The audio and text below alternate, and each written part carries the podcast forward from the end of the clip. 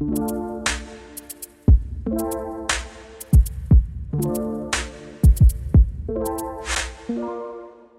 think we're gonna we're gonna have a popular in tonight by the by the look of it. That's great. I know we're all kicking off. We're to be going into it. So I the recording's on. Everything's working. And we're going to be professional. I don't want no no messing around. It's a professional show. Only joking. I'm the ones with the noises. So, anyways, hello everyone. Welcome to the Architecture Social and uh, the Global Architects Alliance special, where we will be talking about finding your first job in architecture. So, the first one of these we did, we talked about the starting point. Last week, we talked about CVs as well. And I guess if you, if you think of the CV as the core component which would be the structural elements of the house in this analogy, well, the portfolio is all the little bits and bobs inside that house, which makes you want to buy it. The portfolio in the analogy, I think is super, super, super, super, super important because it's the bit that's going to convey to the client uh, that and it's going to wow the client that they should hire you as well. And also the portfolio as well as the, what you send in an email to an employer to get a job. And we'll talk about how that should look. But the portfolio is, not, is also, it's the talking point in an architecture interview. So if anyone hasn't been to an architecture interview yet, do not worry. We've all been there. I've been there. And don't worry, you can do it too. It's going to be very normal to be a little bit nervous. But typically, unlike other interviews, say now you're going for a, you know, a job as an accountant or whatever, you're not going to be talking around a bunch of Excel sheets. Probably not. I don't think so, Jason. I think uh, the accountants do talk about other things than just Excel, looking at Excel documents. Absolutely. but the point I'm making is we're a bit of an anomaly in that the interview is focused around the portfolio. Architecture is a visual industry. Okay. And what that means is the portfolio is a really good gateway into showing the interviewer all the skill sets that you've done. But the thing is, uh, the, the, in, the, the, can't get my words out. Basically, it's like a Friday here in the UK because we're all going on all day in a bit. But, um, the portfolio in the interview can seal the deal or it can, it can deter someone because it's visual. It has to it has to stack up. It has to wow the person. And more importantly, it needs to convey to the interviewer that you are the right person for the role, that you can do this position. And the interview should help you talk through that interview. It should be, you should be able to go through that portfolio illustrate all the work that you've done, talk about your roles and responsibilities, and, and back that up with what you're showing in the portfolio so that they hire you. And also, before you get to the interview, the portfolio is going to be probably the second document after the CV they open. And you want that portfolio to be not too long, but also you want to, you know, you want to pack in as much important information as possible that the employee thinks, I've got to invite this person for an interview. So without further ado, before we do that, before I go and talk further about portfolios and before Jason talks about portfolios as well, Jason, do you want to introduce everyone yourself? Um, and I think in key importance here is because as well as an architect, you are a hiring manager as well. So if you can tell everyone about all about yourself, first of all, that would be amazing. Yeah, thank you, Stephen. So, um, so yeah, my name is Jason Boyle. I've been an architect for 22 um, years, and for um, nearly 14 years, I've actually um, been uh, working in the nuclear industry and working on projects in the range of um, 250 million to um, over a, over a billion pounds. And so we we work on large projects with architects, consultants, and also uh, many other disciplines. So we're multi-discipline design team, but it's very much uh, it's very much sort of large um, laboratories and and large industrial buildings. And th- this subject's really I think really key, and, and especially this episode that we're talking about um, with portfolios, because you know I think one thing I want to pose back to you, Stephen, is um, I think the portfolio that you send out with your CV should be different than the portfolio that you um, you present at an interview. Maybe that's mm. something you're going to touch on. Yeah. yeah. but but yeah, but uh, fantastic room. It's uh, great to see so many people as well. I can see some familiar faces as well. Uh, we got some old faces, some new faces. That's what it's all about. And uh, thanks, Jason, for that. Why I think it's so important that Ukira is it's good to offer two sides of the coin because you've been and I've been as well in that position as a part one architectural assistant, nervous, first job in the industry. But it's also very interesting to see the other side of the table. And I've interviewed a lot of part ones and part twos. For anyone that doesn't really know, I did, I worked the last year in an architectural practice as the hiring manager at Aqua Lowry. And for the eight years before, I've worked in architectural recruitment as well as being a part one and part two architectural assistant. So I've kind of seen the mistakes that people make as well as the things that, um, really grab people's attention and gets them the job.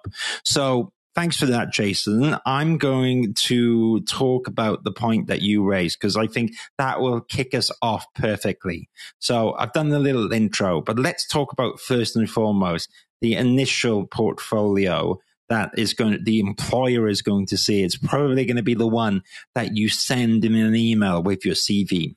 Now in the recruitment world, that's what's called a sample portfolio. And you don't need to know uh, so much about why it's called the sample portfolio. But the reason I tell you that is because Jason's right. There's there's a massive distinction between the portfolio that you're going to send in an email compared to the portfolio in person. And why it's called a sample is like as an architect, you get a sample of paint before you paint the wall. And that's exactly what it is. You're giving the employer a sample of what you do. And it shouldn't be a long document. It shouldn't be 50 pages. This needs to be like the best hits. Needs to be all killer, no filler. And you want to put just enough in that portfolio that that person feels like they haven't quite seen everything yet, but what they see they like. And that's when they invite you for the interview. What you don't want to do is bore someone to death with like 55 sheets, you know, jam packed with drawings and all this stuff, which you think, oh my, this is handy. This shows everything.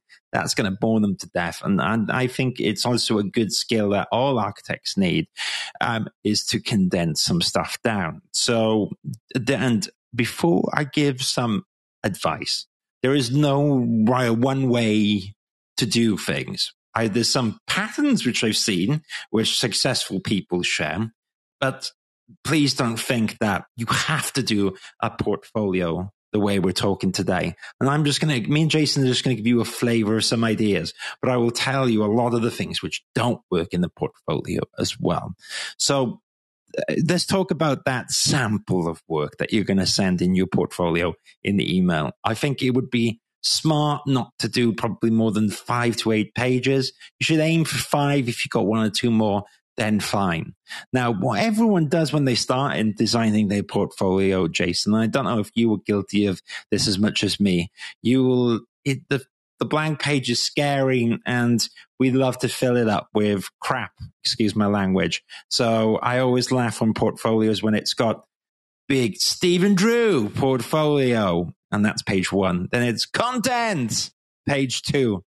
And um, and then at the end, it says, thank you. and it's like, that's three pages that, you know, I know what the document is. Basically, if you load that PDF and you label that PDF Jason Boyle portfolio.pdf, I, I pretty much know it's that.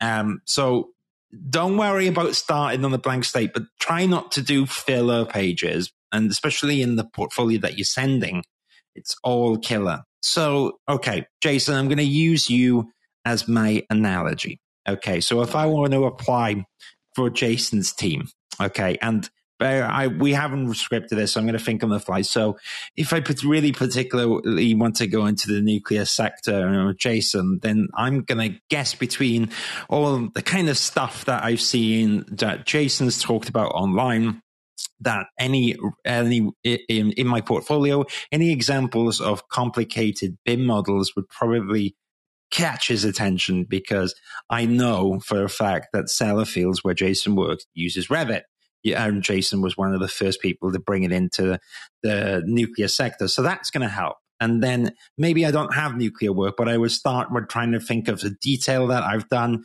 Maybe that's not all in Revit, but uh, you know, I put a detail in. I would try to put maybe an axonometric, try to give some variation, and I would try to give as much professional work as I possibly can in there. And for instance, I would try to cover some of the RIBA stages. And let's say Jason put a rollout saying looking for someone, um, you know, to do technical, complicated problems. Then uh, uh, from that other word of the technical, I would gravitate towards trying to show more detail, trying to show more construction drawings, and in BIM wherever possible in that sample portfolio. Now, that's what I would probably try to do in five or six pages to go where you work, Jason. So, I mean, you can shoot me down live if you want, but would I have half a chance with that? Some Revit and some technical stuff? Yeah, I think it's it's it's right. You're tailoring your portfolio um, or your sample, uh, so we're calling it a sample portfolio to yeah.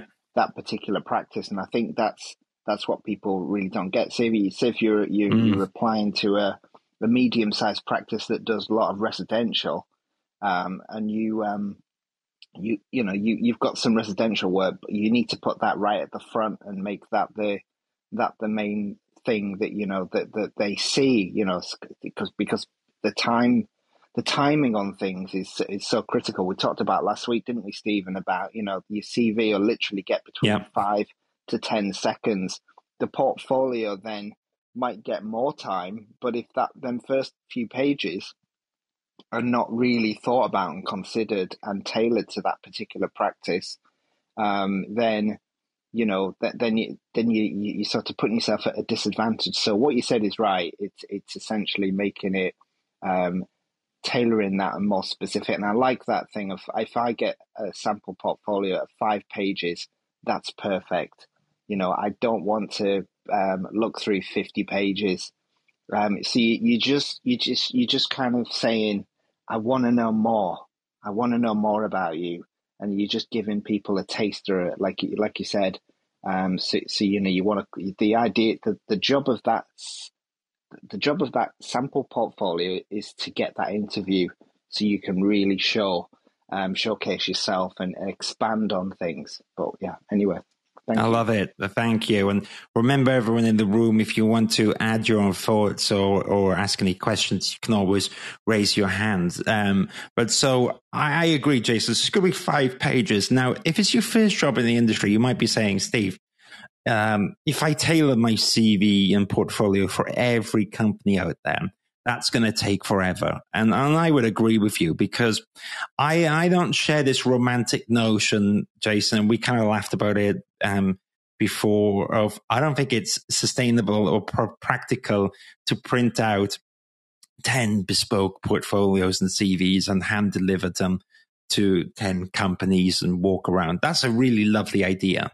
And you might do that for one or two companies that you work with, but chances are, especially if it's your first job in the industry, I think probability is a good way to go about it. So my advice is say now, if Jay, where Jason works in Sellafield is like my top practice, I might do one or two portfolios which are man, uh, maneuvered towards attracting that kind of company. So if the company does mainly front end design residential, they're probably going to like all of the beautiful um, collages and 3D models I've done in my university. If you haven't got any experience in the industry yet, don't worry. Just try to put some of the academic work, which is relatable, such as technical details and drawings, as well as the beautiful renders that you've done as well. That's absolutely fine. Where I was going to, what I was going to say though is you might tailor it to two or three companies, but I think in by and large, you should start designing this sample portfolio that me and Jason are on about, this five sheets. Uh, do one version, which is good enough for everyone, right? So if you've got industry experience, always put that at the front. If you haven't yet, if you haven't done an internship or you haven't worked in, a, in an office for three months or whatever during Poland, don't worry. Just put in what you can with your work. But then eh, with the catch all one, I would say any examples of Revit um, is going to be important. I know it's not all your design. I know, I know, I know. And I've heard that a thousand times and I respect that. But the reality is also that BIM is fastly becoming industry standard for architecture practices, not exclusively, but it's moving that way. And I know it's not your design, but showing that you can handle any of those softwares, that's going to give you an advantage. If you can show that you know a little bit of Revit in your portfolio to a client like Jason, he's probably going to think I might invite that person in for an interview because they understand BIM. Whereas if you don't get the point across that you've used Revit, that kind of gets lost. And if someone that talks about it and says they were the BIM support student in their year, that could be quite desirable. So you've got to think about being relatable to the company. Yes, they're going to look at your design. Yes, they're going to be uh, inspired by some of the, the beautiful academic work that you've done, but also you need to show that you are going to, as you want to alleviate the doubt in their head that you can't translate into industry from academia. And the way you do that is also speaking their language, understanding a bit of Revit, doing a bit of initiative, doing any technical drawings. That's going to kind of chip away at the idea in the employer's head that um, you're quote unquote not ready to work in the industry. So I think that's a good strategy to have is one for start designing this five page version that's uh, the portfolio version that you're happy to send out to multiple companies. And then once you've got that down, you might tailor a version for the two, three, four companies that you're really interested in. So if you're in Manchester and you love Hawkins Brown and you really, really, really want to work in their office, maybe do a little extra 10% of tailoring towards that. Um, but the other thing, which is also to do with strategy, and I keep talking about it, is especially when you're earlier in your career, you shouldn't limit yourself to just five companies. You should send your CV to a lot of places because you're entering the industry and you don't really know where you want to work until you start interviewing and, and, and get a flavor for things. And that is going to come by you sending out more applications than you initially feel comfortable with, in my opinion. There's no harm in having too much choice. You can turn down the companies very respectfully, the ones you don't want to work for. And that is why it's very important what we're talking about today of what to design in that portfolio. So, Jason, I'm gonna, just going to catch my breath for a bit and have another espresso. So I'm feeling tired today. I don't know why.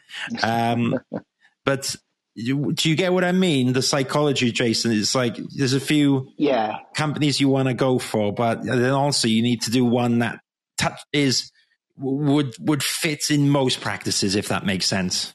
Yeah, it does. It does, and uh, maybe I should have just clarified that point there. So if you're going, if you're going for, you know, like, like um, a sort of medium to large size practice that does a range of different sector work, you know, so they might do industrial offices, laboratories, health, you know, healthcare. Um, then that that sort of one that Stephen suggested um, would, you know, you, I don't suggest tailoring that, but if you are if you are going um, to, to to want to work at a very niche or um, practice, you know, maybe like nuclear, or if if you were going into conservation, for example, you know, then I think it's it's it's just you need to spend that bit of extra time. Um, you know, there's no point in applying, I, think, to a conservation practice and showing um, loads of industrial buildings that you you know you've done. The chances are, if you if you're applying for your first, first job, you won't have that anyway.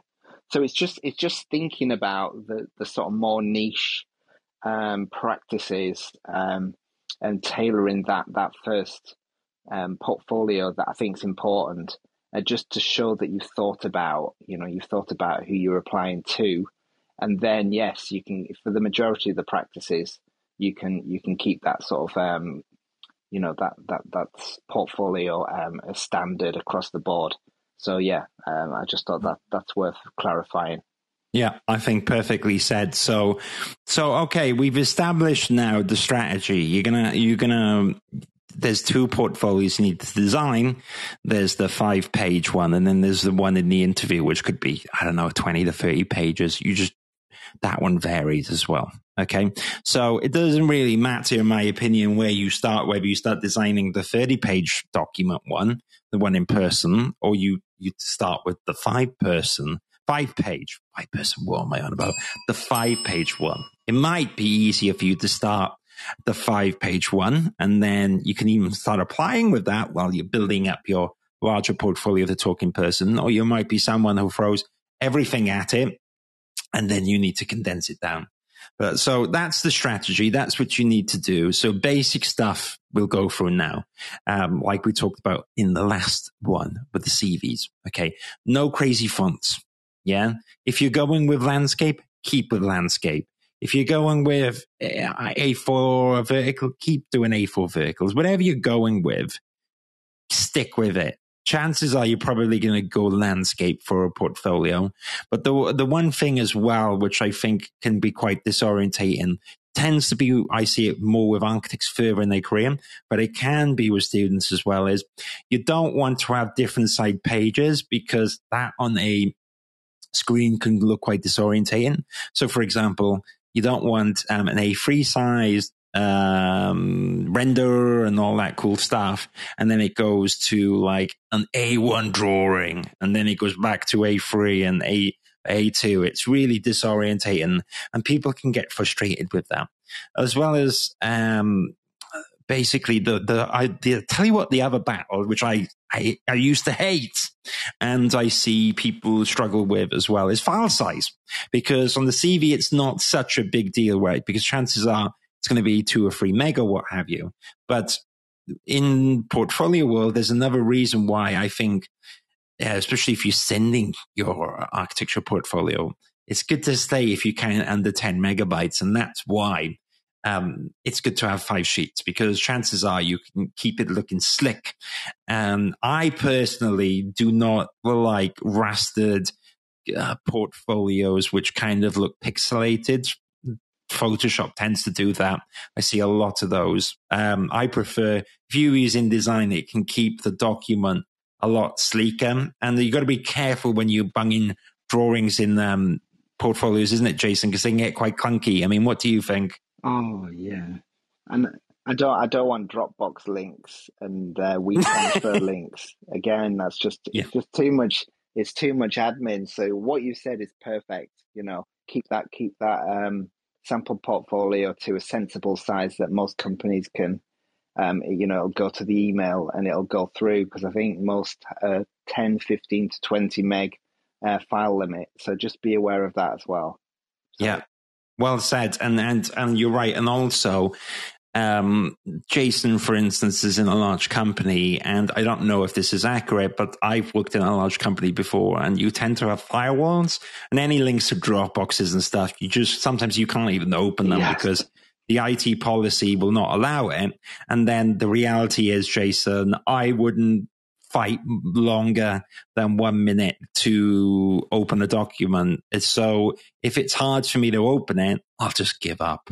And that's the reality here, guys, is that what I want to get in everyone's head is that you have to make it easy for the interviewer or into, uh, yeah, yeah, to, to look at that document and be impressed. So you might be thinking, Steve, we, we're, we're 25 minutes in and you've talked about length, file size, and you know a little bit about what's in it and how to tailor it. But actually, the strategy is just as important as what you're putting in there.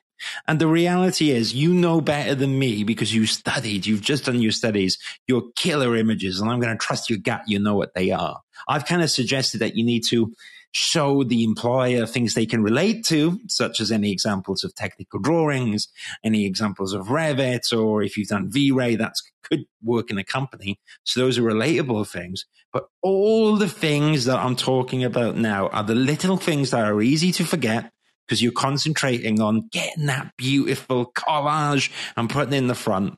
But trust me, as lovely as that collage is, if that takes up 15 megabytes, well, maybe this company that you're really interested in, they can't open up the file. And then guess what? That amazing collage, which you spent ages on, they can't even bloody open it. They can't see it. So what happens? You get forgotten. So all the little things make the difference and file size is key. Um, the other thing is as well, because we're in a modern world, you need to check whether or not the portfolio could be printed well uh, on grayscale in color, but also more importantly, is it viewed well on mobile? Is it viewed well on desktop? Because chances are a director might be opening up the file in a taxi on the way to a meeting, right? And it's got to work and it's got to present well in that format quickly and make an impression. And if it does, and you haven't got these digital barriers such as file size and crazy fonts or heavy drawings which won't load because you're on I don't know 3G because you're not in a 5G area. And the, you know the the interviewers walking you know traveling somewhere then you don't want all those barriers to to stop the person from seeing your awesome work. So I think that's a nice halfway yeah. segue. Jason what do you think I was just I was just going to say as well, put put your name in the portfolio so it's you know Jason Boyle's portfolio, and you you know you've got a chance there of it not getting lost because mm. you just got to think that you know some people who are going to be picking these things up, they'll try and file it somewhere, and they might want to reopen it, and then it, it then you know they might have ten or fifteen of these coming in in a day you want you just want to you just want to think about every step of the way. And if something was coming into you what would you do to keep your chances high of this thing not going missing? So think about file size think about the naming of it. You know like like Stephen said how it's printed um, the file format can you open it on an ipad? You know all, all them sort of things. And, and especially on a phone i think most people will probably, you know, you might not think that people will open these things on a on a phone like a portfolio, but people do, and and and I do as well. So you know that that is a absolutely great point. I think you made there, Stephen. Great, perfect. Well, we've got another half an hour, Jason, because I've heard quick googled it now, and we don't find out the verdict of Johnny Depp's case till eight o'clock. so, so yeah, I have as well. yeah, so that's going to be our deadline, but we're going to cram in for another half an hour some cool little tidbits, and I'm going to maybe now go into and together, Jason, we can go into. So we've talked about the parameters. We talked a little bit about the, the two different types of portfolios. Now we'll talk about the juicy things which are useful inside. So in the five page document, always put your uh, professional work, if you have any at the front. If you haven't, don't worry about it. But also put your most recent work at the front. I don't know about you, Jason, but when I look at a portfolio, I don't really care so much what the person's done in their first year of architecture, probably in between freshers and getting smashed. I think it's like what's probably on the third year, the final year, when they're you know a, a, little less hungover and all this stuff. Uh, well, I'm being I'm being very generalizing here based on my own experience, but you know I'm moving aside from that. The truth is, in your third year, the work is going to be stronger, probably, right? Maybe you have an awesome project in the second year, which you really love, but chances are in third year, you've got those three years of experience. That's your strongest work.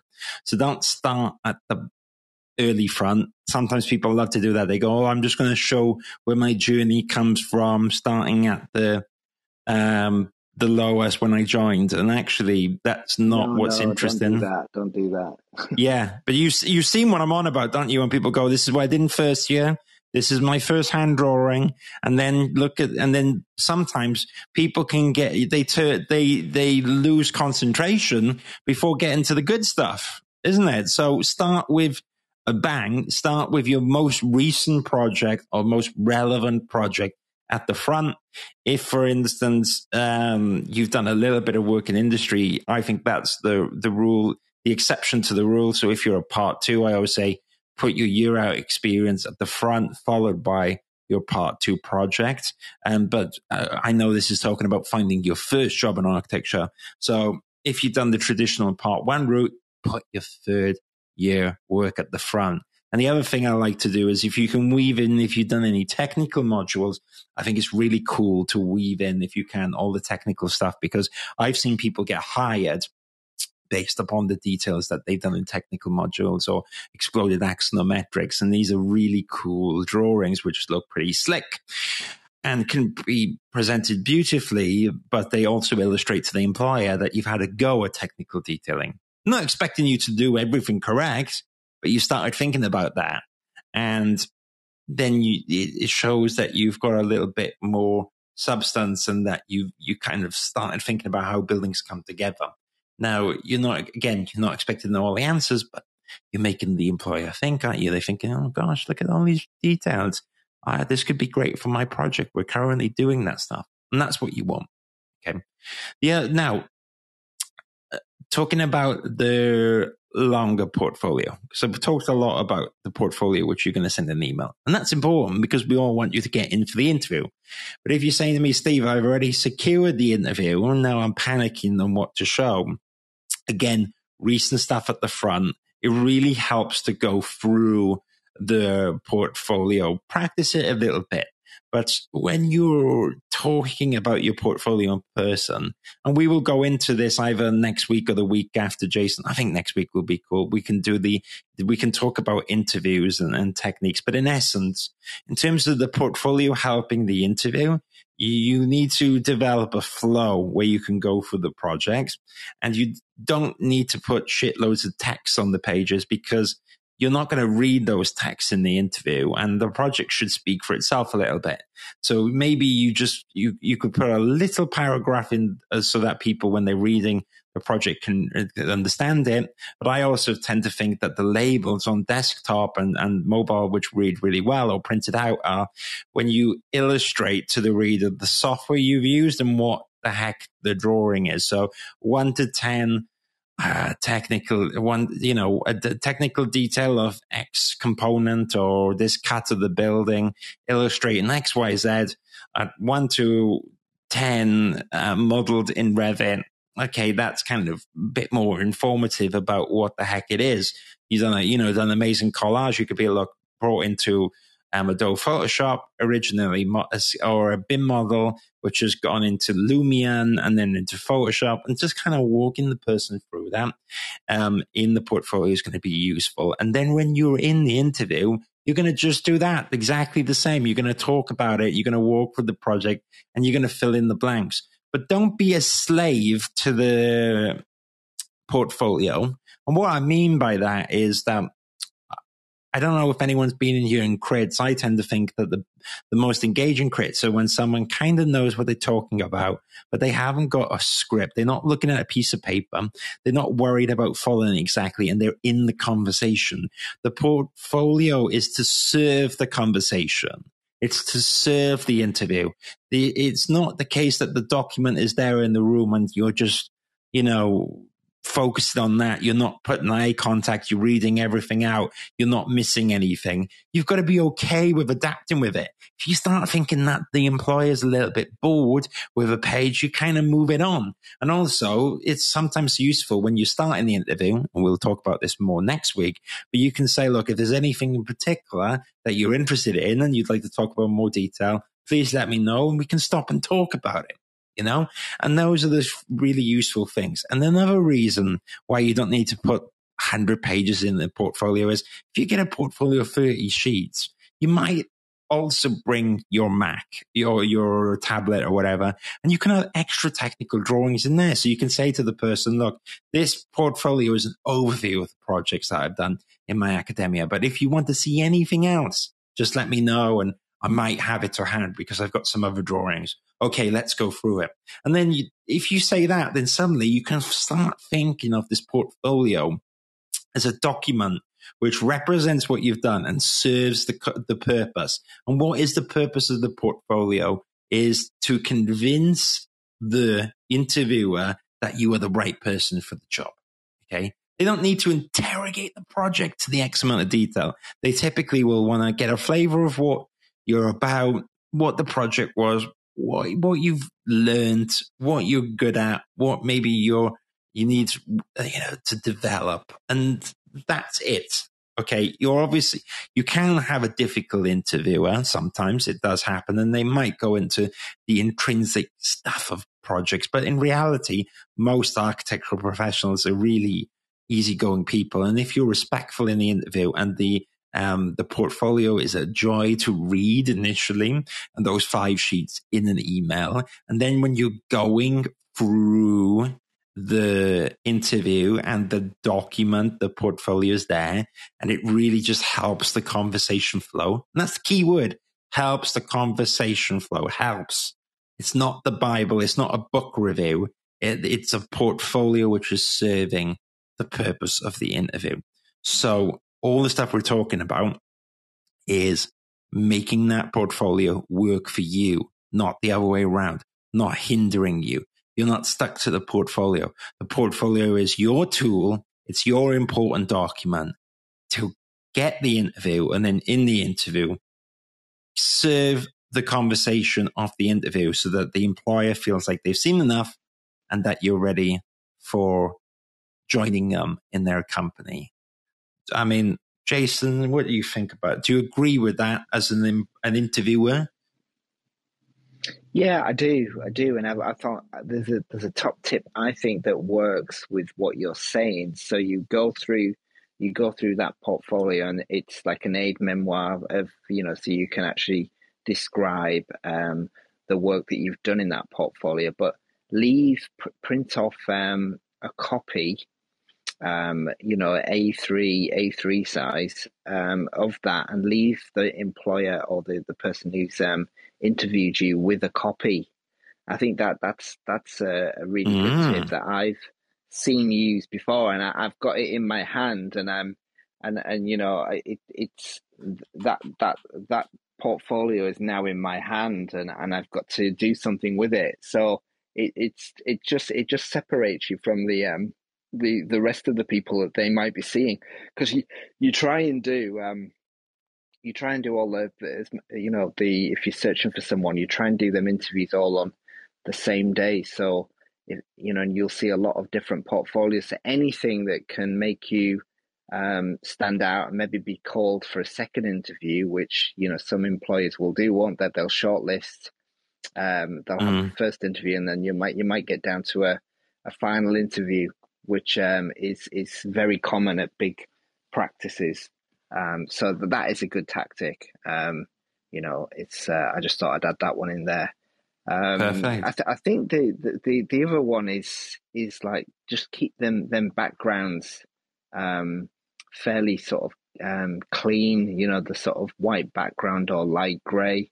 Don't go with any crazy background colors um, the the images as well. You know that you know have a range of different size images.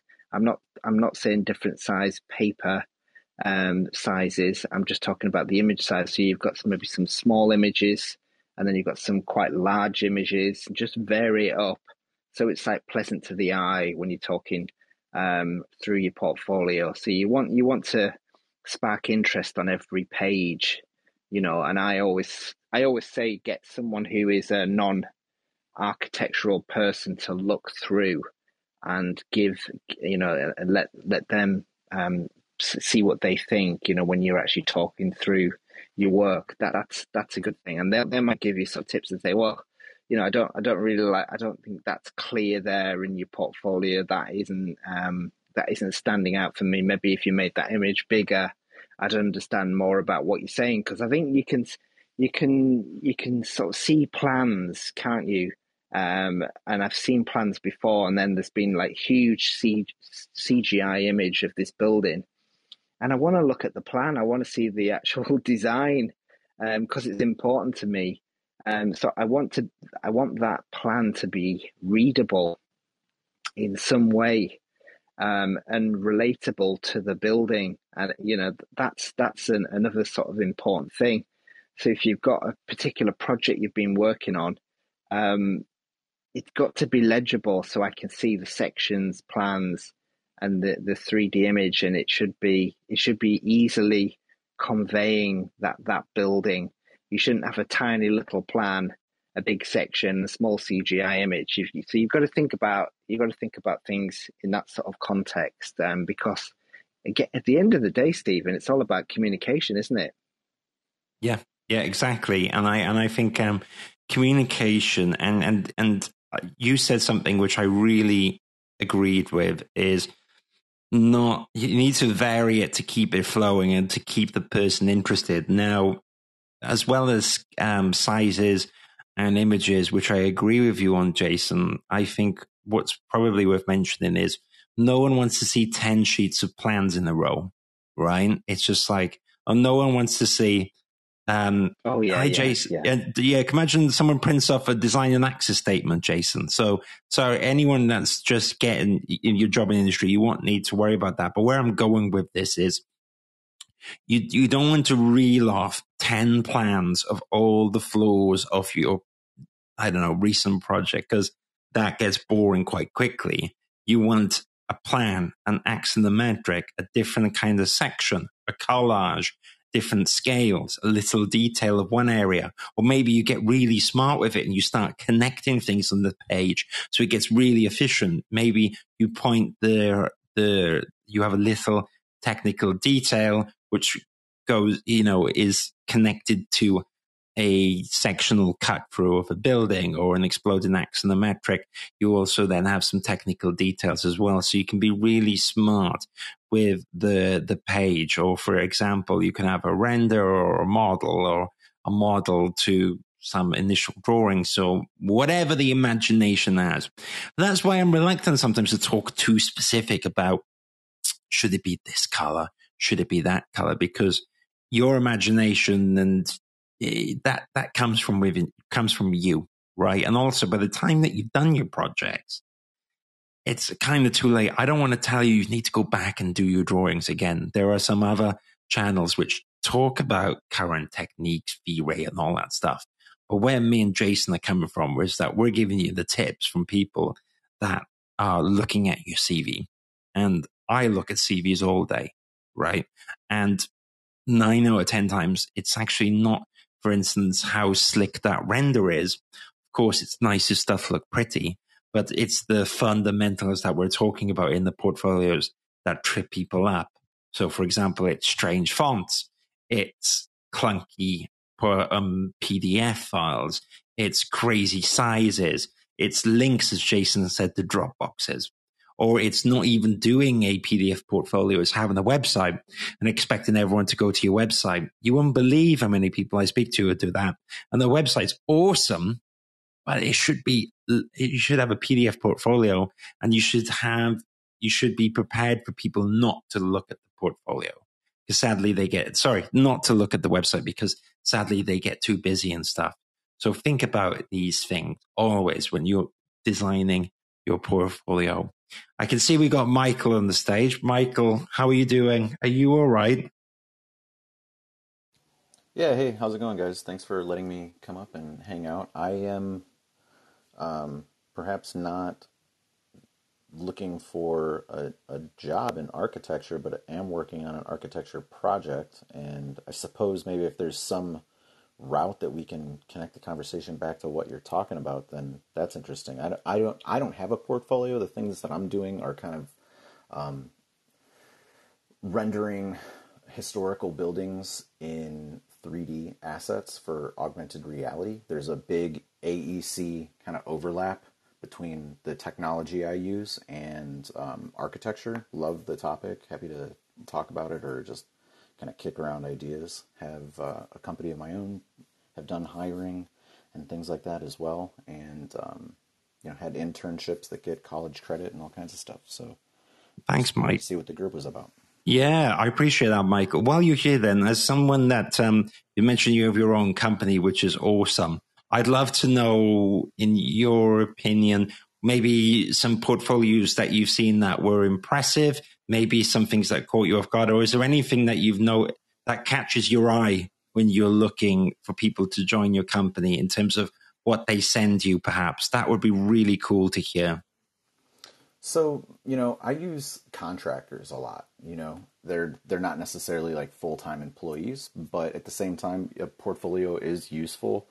Um, I think that the gathering everything up into like you were talking about a, a PDF is is at least a first step, but for me, I really want to have ways to dive into what they are doing online and their presence.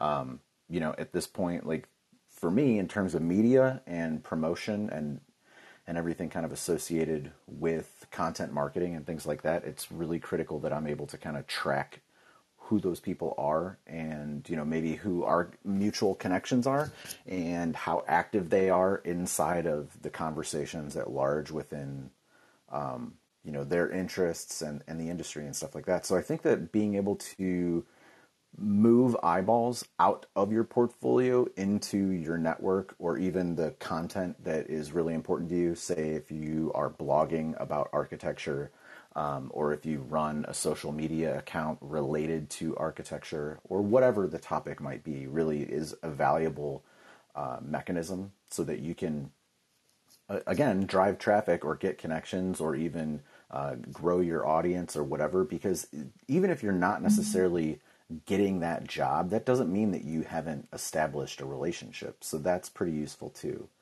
Um, so some of the stuff that I'm doing when I'm out looking for clients now is really not relying on words and pictures alone. So if I'm doing a, a, a proposal or a pitch, I'm now putting together videos for people because that to me kind of brings all of those elements to life in a little bit more um, modern way. I know that everybody doesn't necessarily have great video skills, and these are not talking head types of videos. These are edited, um, where I'm rolling through footage or uh, still images and reading a voiceover, perhaps even utilizing music inside of this.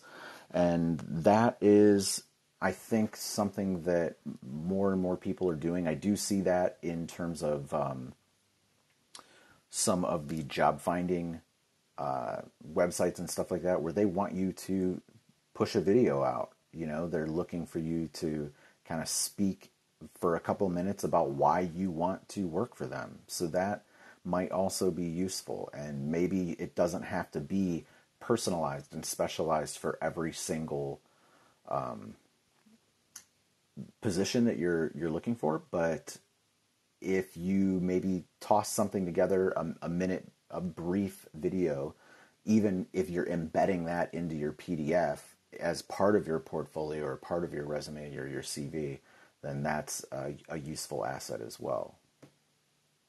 Thanks, Michael. That's super useful. And actually, I love the when you're talking about videos, it's um, you can weave that into the traditional formats, but you're right, it is quite a powerful component. So thanks for sharing all that. And it's super valuable. And I do, one of the joys of being in Clubhouse as well is to see everyone's perspective and share different opinions because um, that's every employer is slightly different.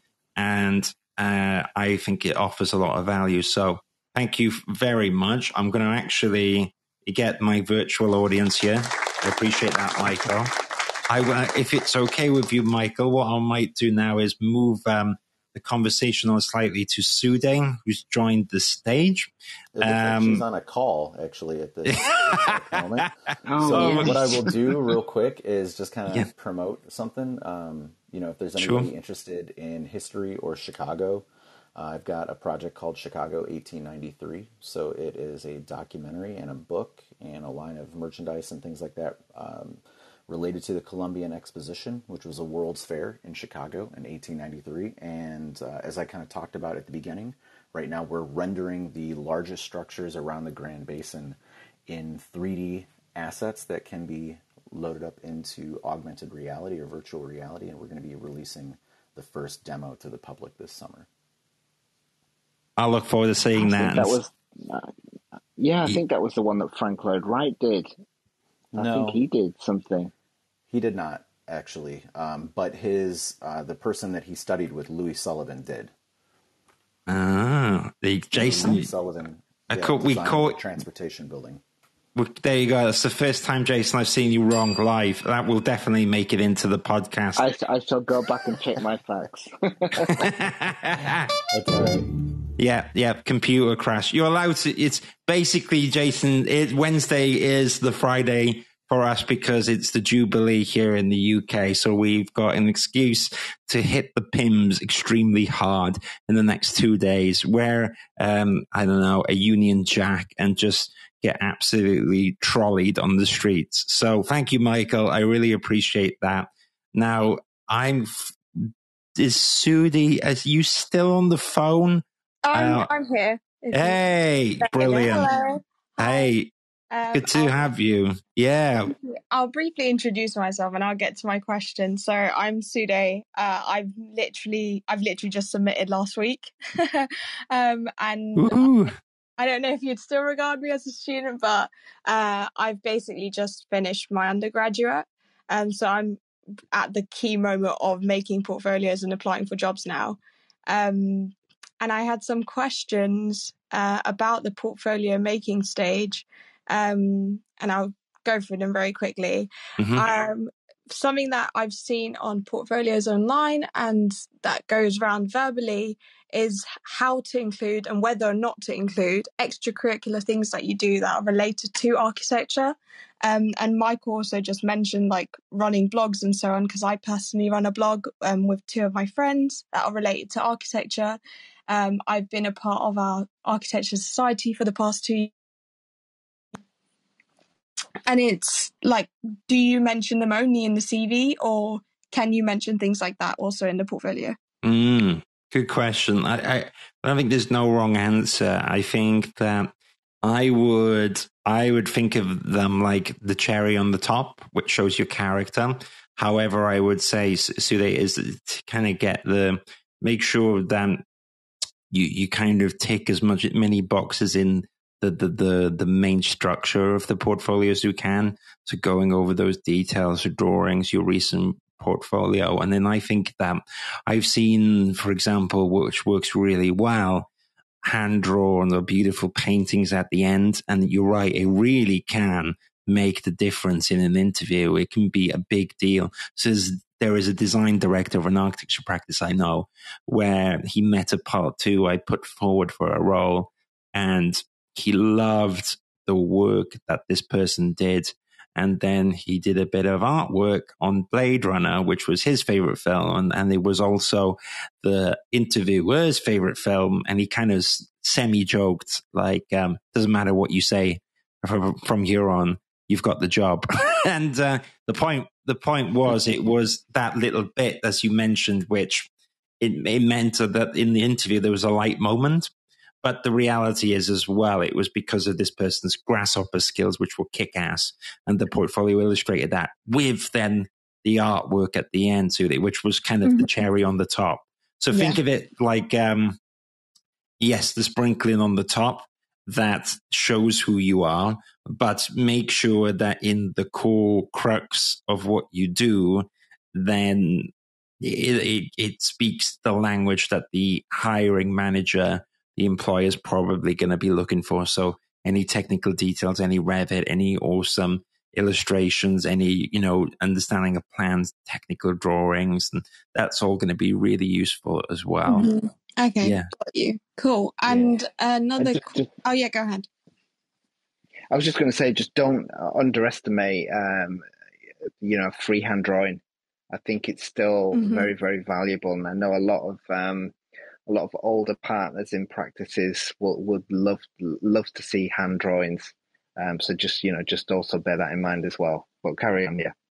Okay, cool. Um, that's good because I mean, it. I feel like it's very natural for architecture students to also do sketching on the side, which is relevant. Um, another question that I had was, what is in essence, the best format to display your portfolio when it comes to the interview stage?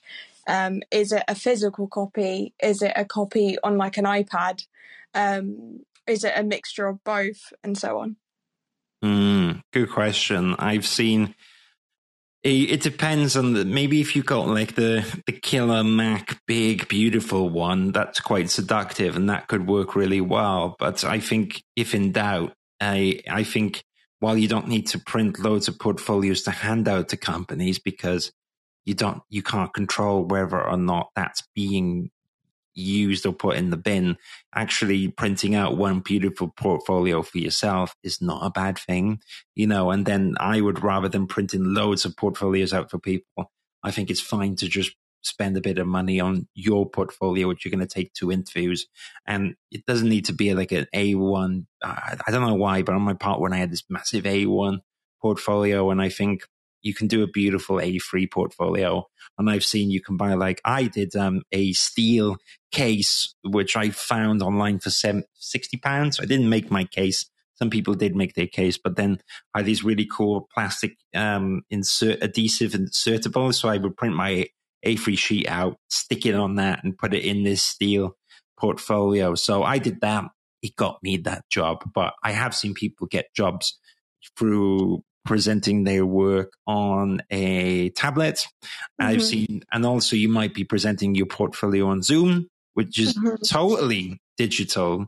Um, you just kind of have to prepare for the variables. The downside with technology is that it could be, for instance, your battery dies, or maybe less dramatic. It could be, though, that while you find the screen is easy to use, if there's four or five people in the room in the interview, it's really difficult huddling around a small iPad, and that can kind of take the wow factor out of your work. Um, so I think if in doubt, print. Um, but at the same time, we are moving closer to it not being the status quo anymore. I think 10 years ago, if you ask someone, they would just say you have to print it. There's just absolutely no alternative. We are moving away from that, but you have to just be mindful that you, if if there's one thing and the one theme of this today is that it needs to be easy for the participant who's viewing it initially in an email or in person, it's got to be easy for them to do that. And so if your little iPad's cracked and all this stuff, well, that's not going to put you in the best light. But if you have the amazing iPad, maybe it's a cool thing.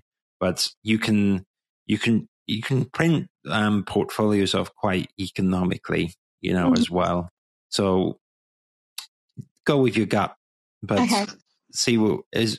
But yeah, I, I, I maybe once you printed it all out, have a think about what would be a cool way to do it. But you don't need to make the portfolio. That's like a nice to have. I've seen some people do it, but you can also buy some really nice portfolios to do it. I've seen some people put them in boxes uh, with drawings. I've seen some different stuff that looks cool as well. So, Sude, I'm going to have to wind the room down now because um, but Thank but. What, what I was going to say, last thing, and hey, no problem. I've done a lot of videos on um, architecture portfolios, which you can find on my website, which is the architecturesocial.com. If you go to forward slash resources, lots of videos on CVs and portfolios. And I'm going to be launching very soon a new, well, spoiler alert, Jason, a new course section. And over time, I will be building up some CPDs as well as the stuff that I've been working on so far.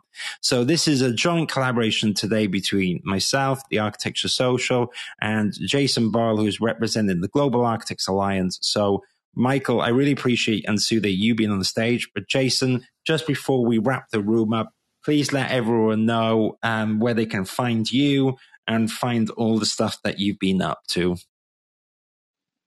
Yeah, thank you, Stephen. Yeah, it's the Global Architect Alliance. There's a clubhouse on here um, where you'll find most of my uh, sort of details, and you can also obviously find me on um, LinkedIn as well, um, Instagram, Twitter. So yeah, it's been it's been absolutely fantastic debate, and we're going to do interviews next week. So I'm looking forward to that one because I think that's a critical that's a critical test. Absolutely. Well, thank you so much, everyone. See, they see you next week. If you want to join us, we talk about some cool stuff. And thank you, Michael, for joining us on the stage and everyone that was here. You're all awesome. I'm going to be ending the room in a few seconds. Have a fantastic evening. Yeah, no problem. Take care, everyone. Bye bye.